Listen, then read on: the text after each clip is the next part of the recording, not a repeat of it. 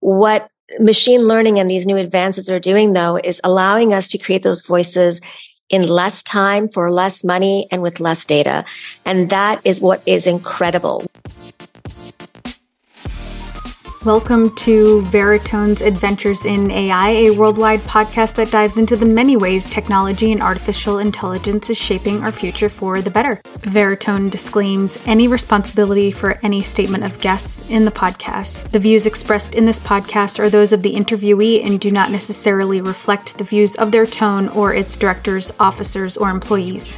I'm your host, Megan Minchev, and I am here with Dr. Rupal Patel, who is the VP of Voice and Accessibility at Veritone. She's also a professor at Northeastern University in the area of speech science, audiology, and information science. She's also given two TED Talks and numerous speeches on the subject of voice. Thank you for joining the Adventures in AI podcast, Rupal. I'm so excited to be here, Megan. Awesome. So, why don't you tell us a bit about yourself and when you first knew you were passionate about voice? Yeah. So I'm a speech scientist and kind of got my start in my career working with people with speech disabilities. And I got really interested before that, though, in the human brain and did my undergrad in neuroscience. And what really got me excited when I was trying to figure out sort of what I was going to do with my life was when I started working with people with brain injuries and noticed that their speech was impaired and so on. And yet the brain could kind of rewire itself. I think for voice, that my interest in voice really came about as I started working more as a speech language pathologist and saw what the impact was when someone loses their ability to speak or to construct sentences and so on. That's when I got interested in how we could use different technologies to kind of compensate and help individuals who are suffering from more severe speech and language issues. And I did mention in the beginning that you do have your two TED Talks. Can you talk briefly about those experiences and the subject you discuss on those? Sure. So I gave a TED talk at TED Women in 2013. And this was is just an incredibly sort of life transforming event in the sense that prior to this, I was doing some research in my lab at Northeastern where we kind of had two streams of research. One stream of research was on basic science of speech production, like how do people produce speech, like from babies through individuals who have lost their ability to, to really create fluent speech because of some kind of neuromotor speech impairment. So we did some basic research there, what we call fundamental research there. And then we would also, in the same lab, work on more interdisciplinary teams with students in computer science or in engineering for us to actually build dedicated communication devices like assistive communication devices that leveraged whatever this person could do with their voice. So we built a number of different kinds of technologies, some that were for people who were really locked in and had very little control of anything other than maybe their eyes or hands to communicate. And so they would type in their messages and it would be spoken aloud by a system. Or we would work with little kids who were learning to talk to try to see if there was some combination of clarity in terms of how they produce speech to see if we could make these machines do something similar. So it was kind of these two streams of research coming together. And one of the projects in the lab was something at that time that we called vocality. Vocality was a project where we had learned that people who couldn't speak very clearly could still control some part of their voice called the prosody of their voice. These are changes in the pitch of their voice, the loudness, this really the melody of speaking. And yet, when these individuals had to use a speaking device, they were all given the same kind of voice. And at that time, it was really just generic sounding voices. And so, what we done in the lab is figure out a way to combine the voices of everyday people and the sound that these individuals could make with their voice still to create these unique synthetic voices. So, that was what vocality was. So, the first TED talk was essentially talking about this technology where we could combine the voices of different individuals to create these unique sounding voices for people who use an assistive and alternative based communication method. Think someone like Stephen Hawking or an individual like who is on the autism spectrum or someone who has cerebral palsy who has to use a talking box as their main method of communication, the voice that comes out of those talking boxes is at that time was pretty generic sounding and we were able to create a unique sounding voice in the lab for them. So that was what the first ted talk was all about. How do we do that? What's the actual science behind it? And at the end of my talk kind of a last minute throw in a week or two before the actual talk i asked the question of what if you could donate your voice to someone in need? And that's what started this whole thing around then taking that technology out of the lab and creating a company around it. Amazing. I love that. I just got goosebumps. so, can you tell us about how the technology works? Sure. So, customized synthetic voice is essentially a combination of one or more people's voices blended together if someone can't speak very clearly, we take whatever sound they can still make, and then we find someone in our voice bank of people who have contributed their voice to who's a close match to that individual who's recorded maybe you know an hour or so of speech and then we combine those voices together to then train a computer model that can speak like them. So it's not just you know creating a synthetic voice clone of another person in this world. It's, it's actually more like combining several people's voices together to create a unique voice for that individual. Then once it's built it's basically a text to speech application. So now you have a customized text to speech voice that can be used on any assistive communication device where text is entered and you want to turn it into speech and that speech you want to sound like a particular person. Okay. And who would be some of the users of this technology? So, some of the users could include people who have ALS or multiple sclerosis, children on the autism spectrum who are nonverbal, people who are born with cerebral palsy who can't speak clearly enough. And so they have to use a device to talk. There's the entire sort of cottage industry of these kinds of applications and devices. They're called AAC devices, and that stands for augmentative and alternative communication devices. And you know, it depends on what kind of abilities that they still have. Some people need to use an eye tracker to select the messages on their screen. Others can actually type with a finger, maybe not, you know, fully type, but like peck at the different keyboard items to create a message. Once they've finished creating their message, they hit the speak button. And if they have a customized voice, it will speak in that voice, whatever message they've constructed. That's amazing. You mentioned ALS too. And actually, my grandfather had that. He passed away from it, of course, many years ago. I think it was 1998. So it would have been really advantageous for him to have this, although he only had it, at least as long as we knew, for six weeks. He was diagnosed and then we lost him to it. So it was it was quick, but it's really neat to know that these types of technologies are out there for people with those types of disabilities. Yeah. And, you know, a few years ago, I mean, it's always been possible to recreate someone's voice, not always, but it's been possible to recreate someone's voice for several decades now. What machine learning and these new advances are doing, though, is allowing us to create those voices in less time for less money and with less data. And that is what is incredible. When we started Vocal ID in the, in the laboratory, it was several tens of hours that you would need of audio data. That's now already, you know, now we need 90 minutes of data to make a high quality enterprise grade voice. You can make a voice with any amount of data. You, you know, companies say five minutes of data. Sure, but it's not really going to sound like that person. And so, you know, the interesting thing here is that these new methodologies are really advancing how quickly we can make the voices and really at scale. So it makes it affordable for people who have disabilities as well. Are there other applications of this technology for people with other disabilities?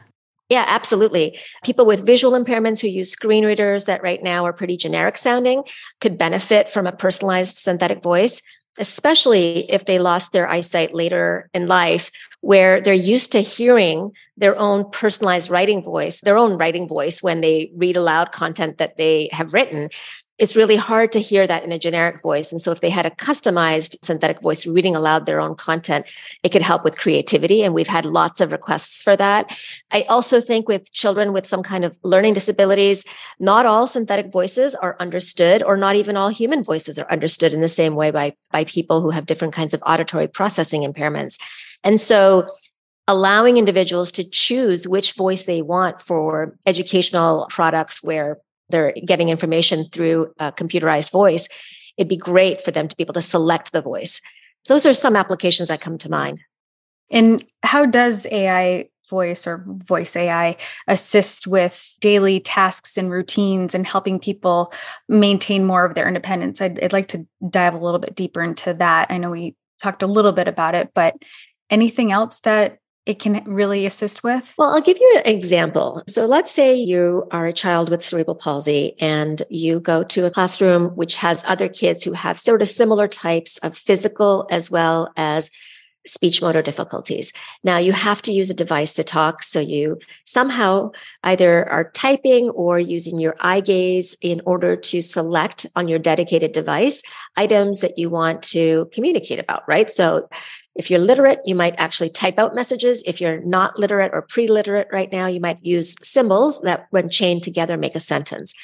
At the end, you actually have to hit the speak button for that message to be heard aloud by your peers, by your teacher, and so on.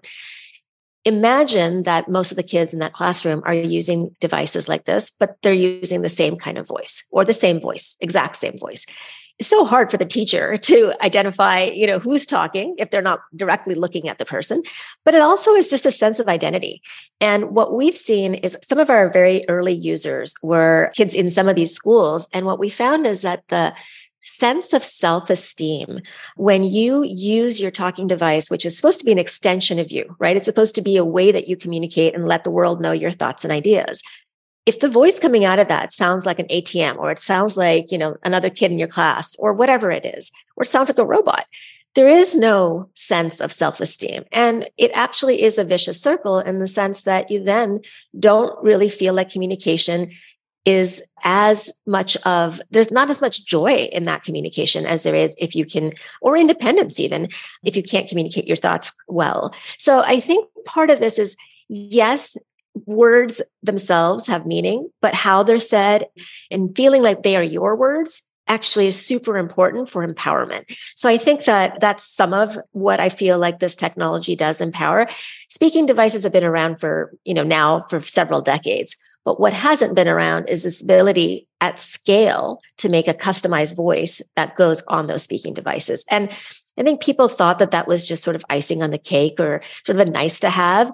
But when you started seeing that communication rates increased dramatically when people had their own customized voice, that people were more willing to talk in environments where they were around unfamiliar listeners with their customized synthetic voice, you could see that the impact was more than just something aesthetic. It was really life changing and life altering. Yeah, I mean, giving them a voice, but beyond that, like they already felt, okay, great, I have this voice you know, before really fine tuning it, so to speak. But now it's like this is their actual voice, like you said, an, an ID, a vocal ID for them. So that's absolutely incredible. It's also kind of the fact that when you have a generic sounding voice, people don't really think that there's much cognition there, right? You kind of, a robotic sounding voice makes it feel a little bit like the user of that voice is also not, doesn't have a personality or may not even understand what they're writing. And yet, as soon as now you have these unique identities, one of the really interesting things that happens is in the mind of the listener, oh, okay, I'm interacting with another individual, right? It's not just for the speaker that this technology is beneficial, but it's also for the listeners and it's also for the opportunities that it allows for these individuals because now people see them more fully. They actually hear them. They actually see them as individuals and not just as a group of people who have to use a talking device. That is a great point. I never would have thought of that. So, great perspective. Thank you for pointing that out. How does this work with like household devices? Is it just all around the same? Is this something that you know people can take with them that's always with them like i don't know how it's integrated into that at all. Yeah uh, so when people have to use these kinds of devices there many of them are kind of like dedicated devices because every individual who has a neuromotor disorder will often have different capabilities. So some may have limb control still and be able to access a keyboard. Others will not have that control and might only have control over their eyes. So many of these devices are actually more you know they're full fledged there's a whole cottage industry of what are called AAC devices alternative and augmentative communication devices.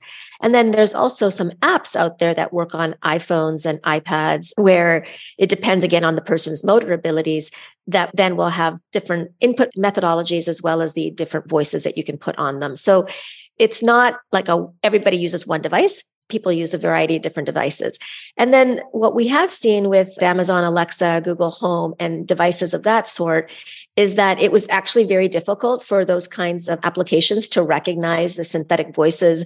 You know, someone who can't speak would type into their device and speak aloud, like let's say do environmental control, like shut off the lights, like tell Alexa to shut off the lights using your computer voice the quality of those voices and because they're on these kind of these not such great speakers often wasn't very good for accessing things like environmental controls.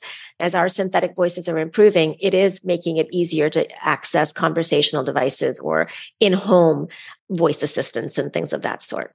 That's wonderful. I mean, I can't imagine where this is all going to be even five, ten, 15 years from now. So, speaking of that and future developments, where do you see this improving or going?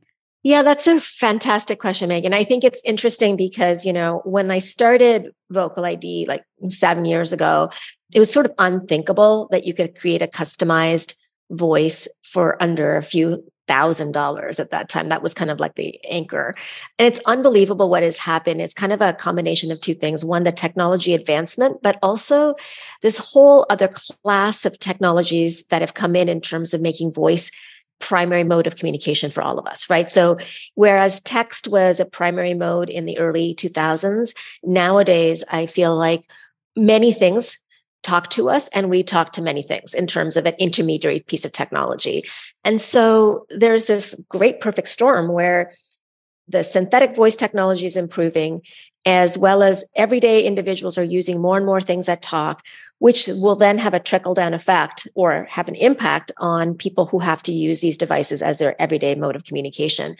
So I think that one of the big things I see is that we have in the past thought about assistive technology or technologies for people with disabilities as an afterthought or something we do kind of when everybody else has the technology, then we kind of think about, well, who else can benefit from it?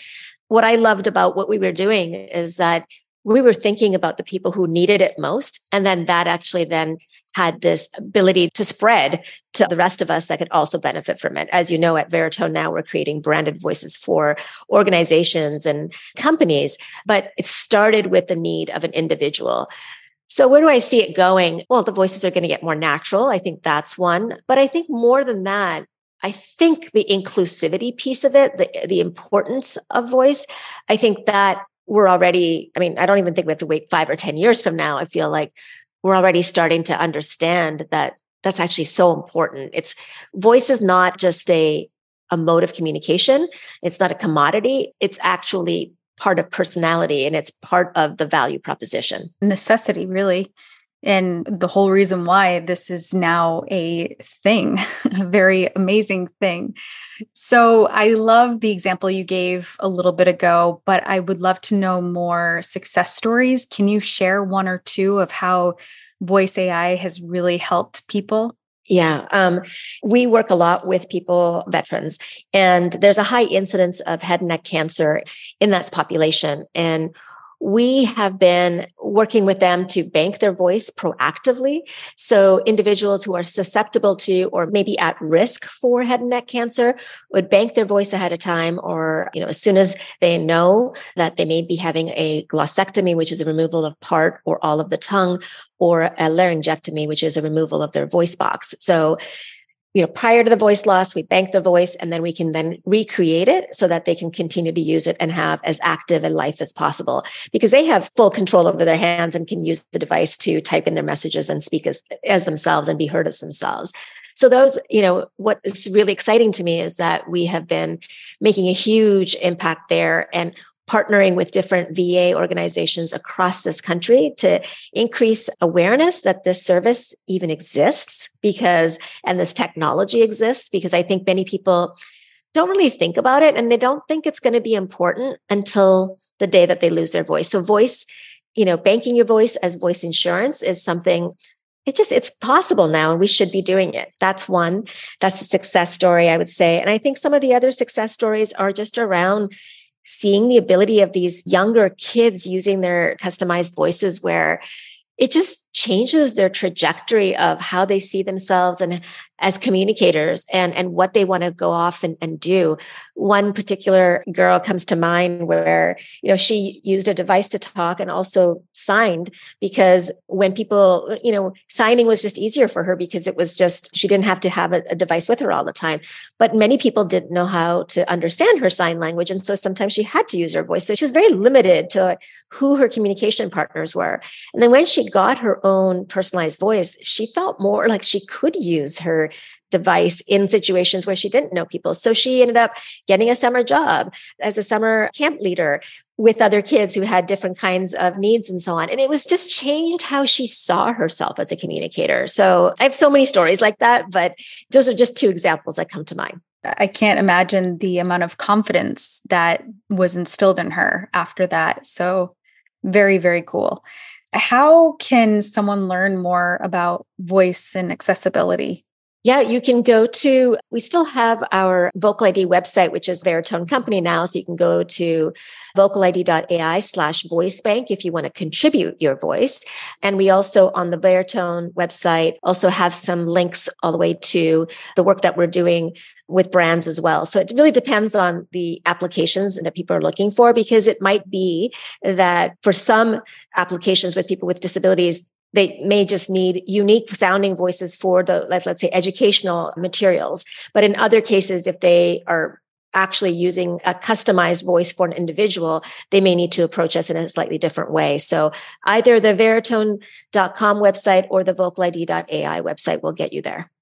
Wonderful. And I will definitely be sure to include both of those websites in the show notes of this episode. I feel very on cloud nine hearing about the good that you are doing for people with disabilities, people who don't have a voice. You are giving them a voice. So kudos to you. Kudos to your team and everything. I think it's fantastic. Well, I want to call out, like, you know, and on our team, there's definitely someone who is doing an incredible job, which is Regina McCoy. There are a lot of people behind doing what we're doing, and it's been a labor of love and passion. And we're so psyched that we can continue to do this here at Veritone. Thank you, Dr. Patel, Rupal. It's been amazing speaking with you about this. This has been another episode of Veritone's Adventures in AI, a worldwide podcast that dives into the many ways technology and artificial intelligence is shaping our future for the better. Talk with you next time.